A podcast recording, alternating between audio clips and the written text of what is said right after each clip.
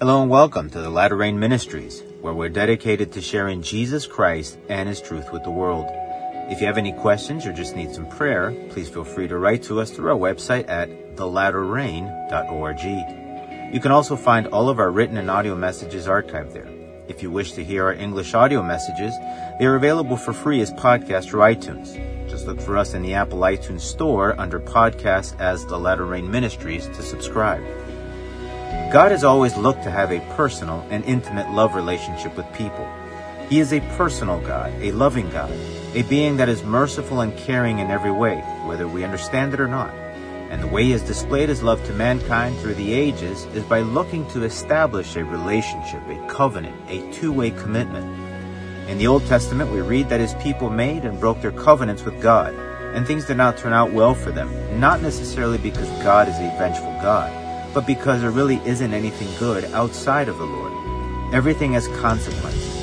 Yet, despite people's unfaithfulness to Him, He now looks to establish a faith and grace-filled covenant with each of us through His only begotten Son, Jesus Christ. Please stay with us for a few minutes as we look into what God's Word has to say about this. Let us take a moment to pray together and seek the Lord's direction. Let us pray. Lord God, Heavenly Father, I praise you and I worship you for your good and your mercies everlasting.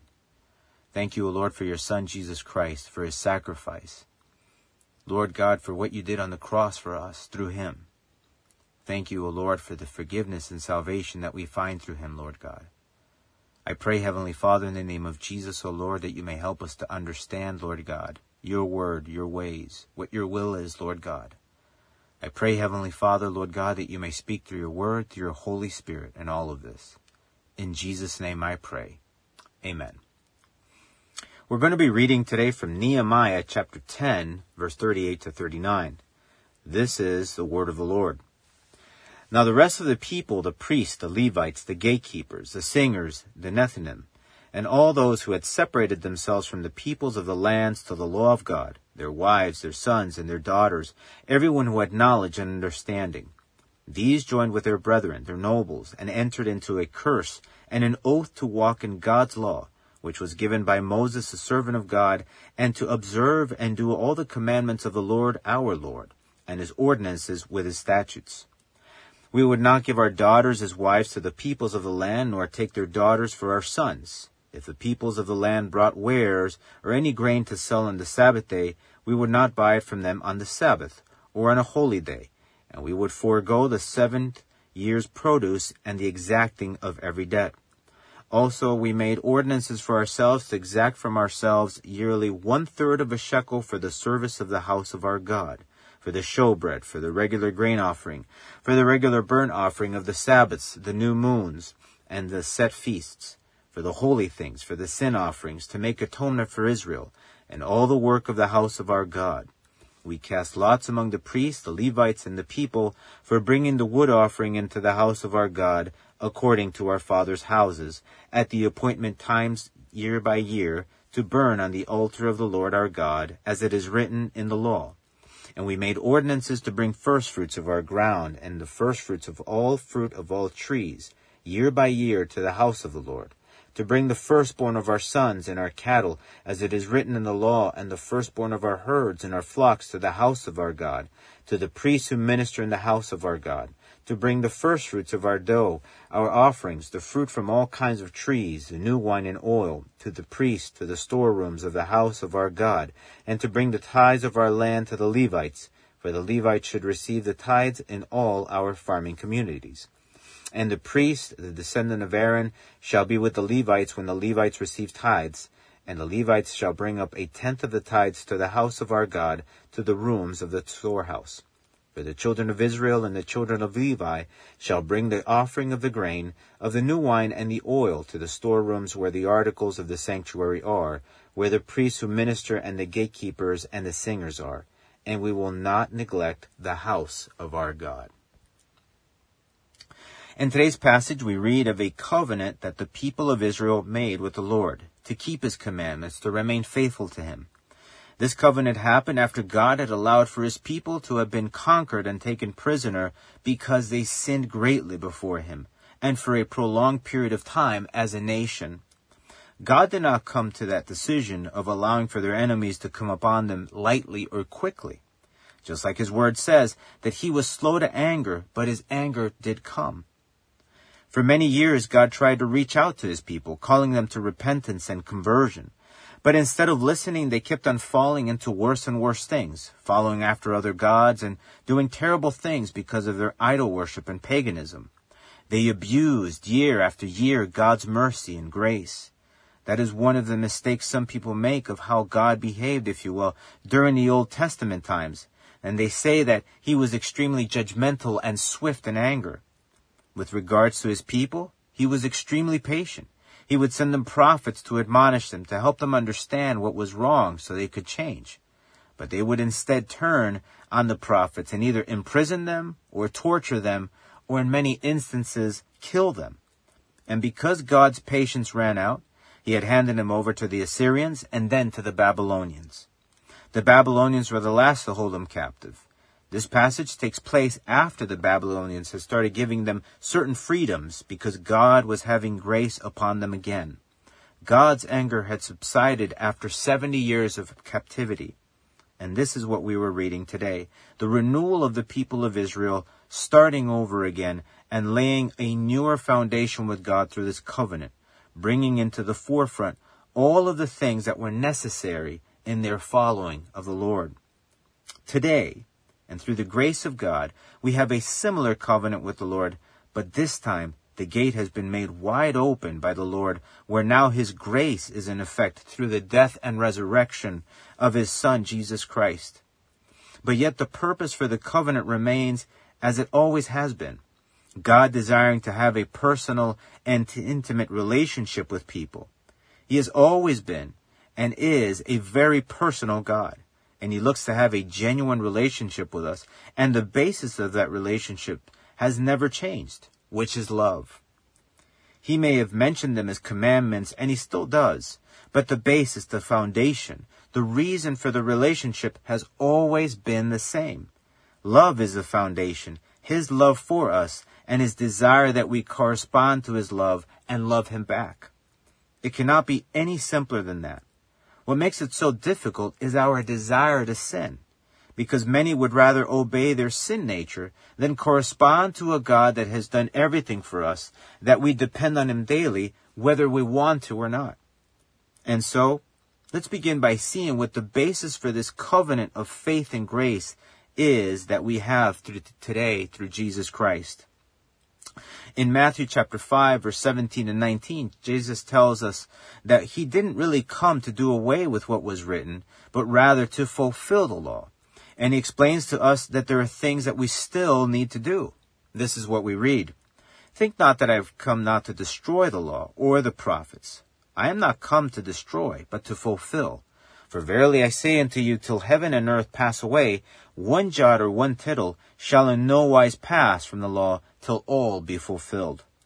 Whosoever therefore shall break one of these least commandments, and shall teach men so, he shall be called the least in the kingdom of heaven.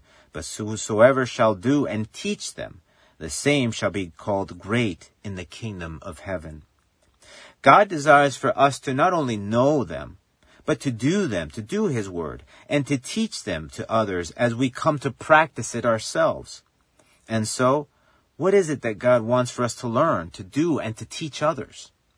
If we want the answer to this, then we need to go back to the foundation of how the relationship starts with the Lord. Jesus spoke to us about this when he explained it to Nicodemus.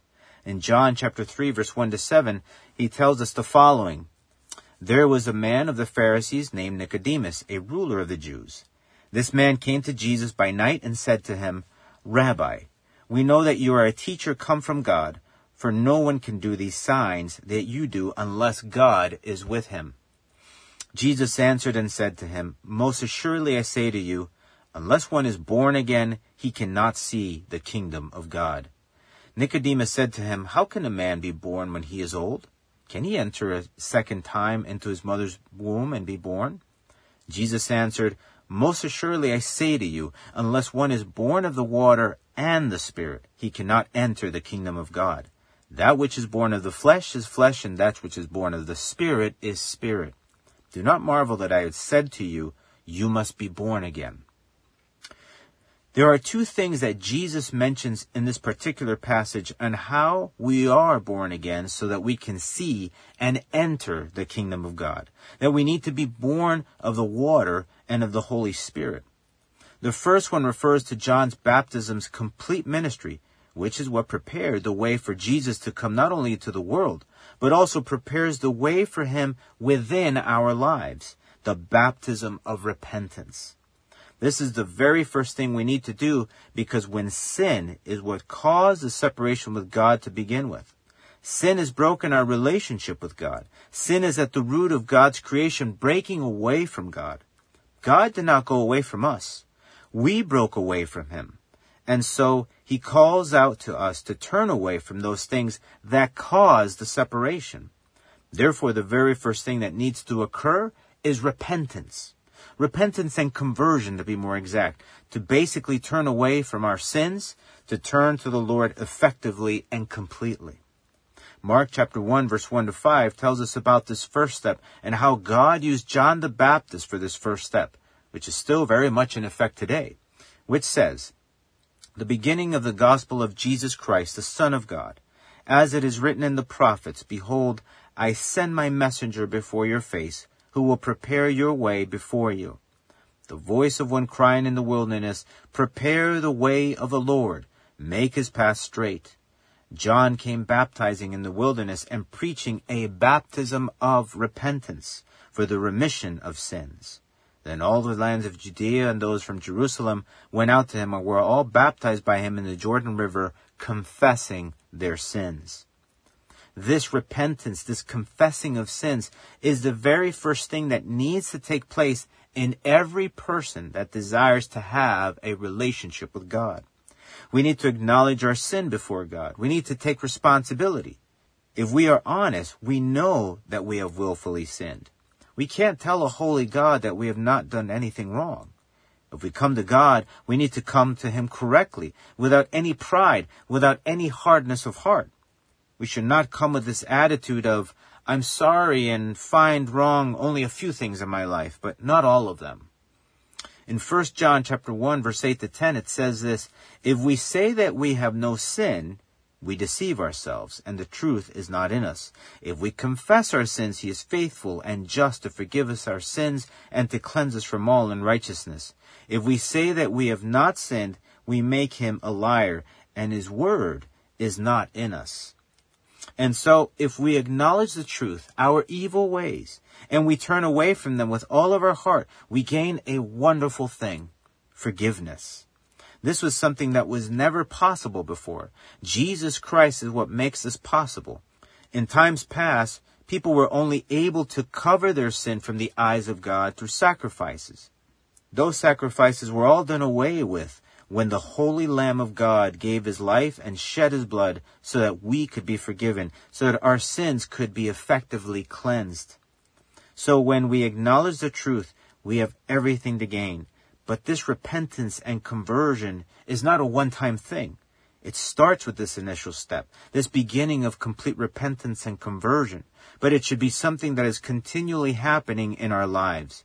Because even though we are forgiven, we will still sin. We're imperfect we will still commit mistakes. They should just become fewer and fewer as we allow the Holy Spirit to work in our lives as we continue understanding all of the things that need to be changed. And so repentance and conversion starts the process of being born again in our lives, but it is also something that needs to be continual in our lives as well, every day, all of the time. The second thing that Jesus spoke about was being born of the Spirit. And that can only happen when we acknowledge Him as the Lord of our lives, when we effectively make Him the owner of our lives. And as mentioned before, this is essentially a very practical thing. How can we ever belong to the Lord if we don't literally give ourselves over to the Lord? And furthermore, if we were not able to get things right on our own because it's impossible, then the only way we will ever get things right is if we give him charge over our lives. He needs to be in control. Our ways didn't work. His ways work. In Romans chapter 10, verse 5 to 13, we're explained the following. For Moses writes about the righteousness which is of the law. The man who does those things shall live by them. But the righteousness of faith speaks in this way. Do not say in your heart, who will ascend into heaven? That is to bring Christ down from above. Or who will ascend into the abyss? That is to bring Christ up from the dead. But what does it say? The word is near you, in your mouth and in your heart. That is the word of faith which we preach. That if you confess with your mouth the Lord Jesus and believe in your heart that God has raised him from the dead, you will be saved. For with the heart one believes unto righteousness, and with the mouth confession is made unto salvation. For the scripture says, Whoever believes on him will not be put to shame. For there is no distinction between Jew and Greek, for the same Lord over all is rich to all who call upon him. For whoever calls in the name of the Lord shall be saved. And so, salvation comes through the faith and grace but by confessing the Lord Jesus and believing in our heart that God raised him from the dead. Then and only then is the process of being born again complete. It needs to be something genuine, without a shadow of a doubt, with a complete and unwavering faith. Romans chapter 3 verse 21 to 26 continues explaining this to us. But now the righteousness of God apart from the law is revealed, being witnessed by the law and the prophets, even the righteousness of God, through faith in Jesus Christ, to all and on all who believe. For there is no difference, for all have sinned and fall short of the glory of God, being justified freely by his grace through the redemption that is in Christ Jesus, whom God set forth as a propitiation by his blood, through faith to demonstrate his righteousness, because in his forbearance God had passed over the sins that were previously committed, to demonstrate at the present time his righteousness, that he might be just and the justifier of the one who has faith in Jesus. And so, this is how ultimately a person is born of the Spirit. Because through this confession and faith, then the Holy Spirit comes to live inside a person. God enters a person's life into their heart, to the center of their being. John chapter 14 verse 26 tells us about what the Holy Spirit comes to do in our lives, which is what makes it possible for us to understand and be empowered to follow the Lord, to keep changing and being transformed, to keep what we need to keep so that we find and remain in the purpose of God that He has bestowed on our life, because God has a definite purpose for everyone that comes to Him. This is what it says. But the Helper, the Holy Spirit, whom the Father will send in my name, he will teach you all things and bring to your remembrance all things that I said to you. What is it that he, the Holy Spirit, will teach us? He will teach us God's Word, all the things that God has said to us, and he will explain it in a very personal and intimate way, how it all applies to us so we can fulfill it. That is why it is so imperative for a follower of Jesus Christ to believe completely, read, study, and apply the Word of God to their lives. And we read that it cannot be an intellectual pursuit, because intellect has really nothing to do with it. It has to do with applying the Word of God. Applying the Word of God to our lives is what causes our continual transformation. Ephesians chapter 5, verse 25 to 27 explains this to us. Husbands, Love your wives just as Christ also loved the church and gave himself for her, that he might sanctify and cleanse her with the washing of water by the word, that he might present her to himself a glorious church, not having spot or wrinkle or any such thing, but that she should be holy and without blemish. The Word of God washes us, cleans us, teaches us those things that we need to put into practice and on a daily basis. Why? Because God's purpose is to mold us and make us into a holy people, into a people where His power can be demonstrated so others can come to believe and follow Him. God's intention is to create a cycle of grace and salvation from one person to another and from one generation to the next so that as many people as possible have the opportunity to be saved. That's how we can see His love. The Bible teaches us this in John chapter 3 verse 16 to 17, where it says, For God so loved the world that he gave his only begotten son, that whoever believes in him should not perish, but have everlasting life. For God did not send his son into the world to condemn the world, but that the world through him might be saved. And so, God loved the world, not just some people. He wants for everyone to be saved. The Bible continues telling us in 1 Timothy chapter 2, where it says, Therefore, I exhort you first all that supplications, prayers, intercessions, and giving of thanks be made for all men, for kings, and all who are in authority, that we may lead a quiet and peaceable life in all godliness with reverence. And for this is good and acceptable in the sight of God our Savior, who desires all men to be saved and to come to the knowledge of the truth. So you see, God desires for everyone to be saved, without exceptions. The only thing he cannot do is force people to follow him, because as we stated before, he is after a love relationship. Love is never forced or imposed. That's why everything in the Bible is conditional. He can show us the way, he can tell us what we need to do, but he cannot force us to follow through. That is our decision, our choice. This is ultimately the covenant we have with Christ, a free and open one that is based on free will and love. And so, entering into this grace filled and faith based covenant is your decision. Faith in Christ has no equal because it is based on the person of God who loves us and desires only the best for each and every one of us. And he has already taken the most important step by making eternal salvation available to everyone who desires it.